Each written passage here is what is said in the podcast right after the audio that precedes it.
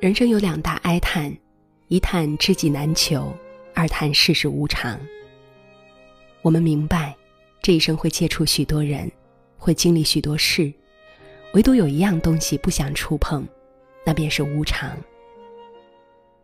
作家田维在《花田半亩》中曾这样写道：“遗憾是长长的，孤独是长长的，生来是品尝苦味，生来便是看尽无常变幻。生活中那些人那些事，上一秒始终如一，下一秒变化无常。当明白无常，便不会张扬。”《红楼梦》中有著名的“恨无常”一曲，喜荣华正好，恨无常又到。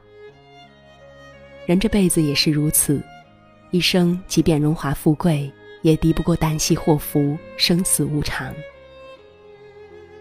吴王夫差立志为父报仇，打败强国楚国，但他后来贪图享乐，最终败于自己手下败将越王勾践，羞愧难当，亡国。而后自尽。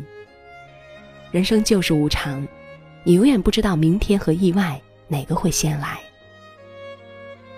三十年河东，三十年河西，世事无常，莫欺人，莫负己，莫张扬。韩信胯下之辱的故事家喻户晓。那是韩信穷困，吃饭都要瞟母接济。那个时候，有个屠夫对韩信说。韩信，你虽然长得高大，还喜欢佩剑，但你的胆子小得很。你敢用你的佩剑刺我吗？如果不敢，就从我的胯下钻过去。韩信果真从屠夫胯下钻过。然而世事无常，若干年后，韩信成了王侯，但那个屠夫还是个屠夫。无常乃人生之常，生活的魅力就在于。你永远不知道下一秒会发生什么，但要相信不会永远坏下去，也不会永远好下去。正是无常，生活才过得五彩斑斓。风光得意总有时，跌宕起伏才是人生。随遇而安，才是面对无常最正确的心态。正场上，苏轼与王安石交恶。被迫离京，流放在外，在放逐期间丝毫不受影响。见超然台，与友人采撷果蔬，取池鱼，酿蜀酒。在被贬黄州时，他写下“长江绕郭知鱼美，好竹连山觉笋香”。在这座人烟稀少、偏僻落后的小城，他豁达对待，以耕田为主，打着牛角。和乡民一起唱改编的《归去来兮》词。再后来被贬至惠州，苏轼又写下：“日啖荔枝三百颗，不辞长作岭南人。”他告慰自己，生活再差，也有美食相待。无论人生多坎坷，他都能做到宠辱不惊，顺应环境，适应环境。无论到哪里。都能随遇而安。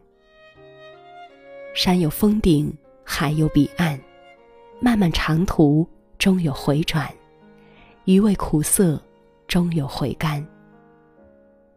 我们这一生无常总相伴，生活所遭遇的困境和不解，在当下或许是难以接受的，但在过后某一时刻，会突然觉得，这一切都是最好的安排。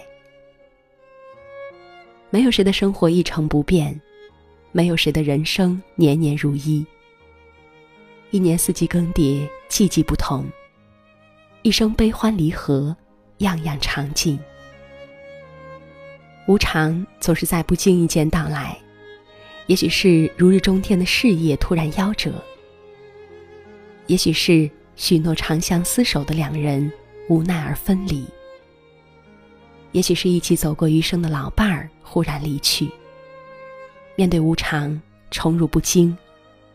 看庭前花开花落，去留无意，望天上云卷云舒。对事对物，对名对利，得之不喜，失之不忧。宠辱不惊，去留无意。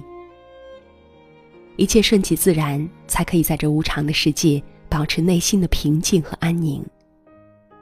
不执着于圆满，月圆则缺，日中则移。花绚则靡，水满则溢。正如李密庵在《半半歌》中所言：“饮酒半酣正好，花开半时偏妍。”无常是生命的常态，无法避免，也无处躲藏。酒至微醺，花开半朵，才是对待无常最好的状态。明明是白天，你却蒙住我的眼。洁白的云朵，哭泣着对我说再见。鸟儿飞向哪里？彩虹不见了踪迹，为什么找不到他们，也找不到我自己？如果天空永远是干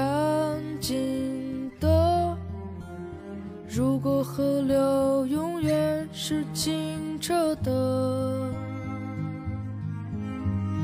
如果空气永远是透明的，这一切该有多好？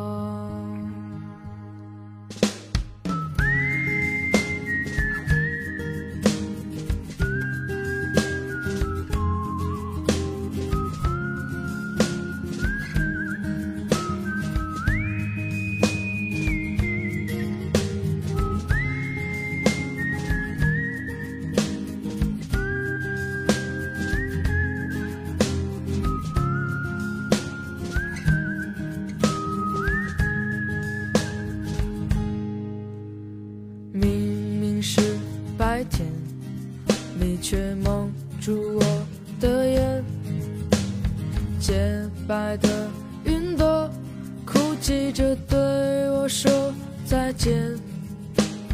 鸟儿飞向哪里？彩虹不见了踪迹。为什么找不到他们，也找不到我自己？如果天空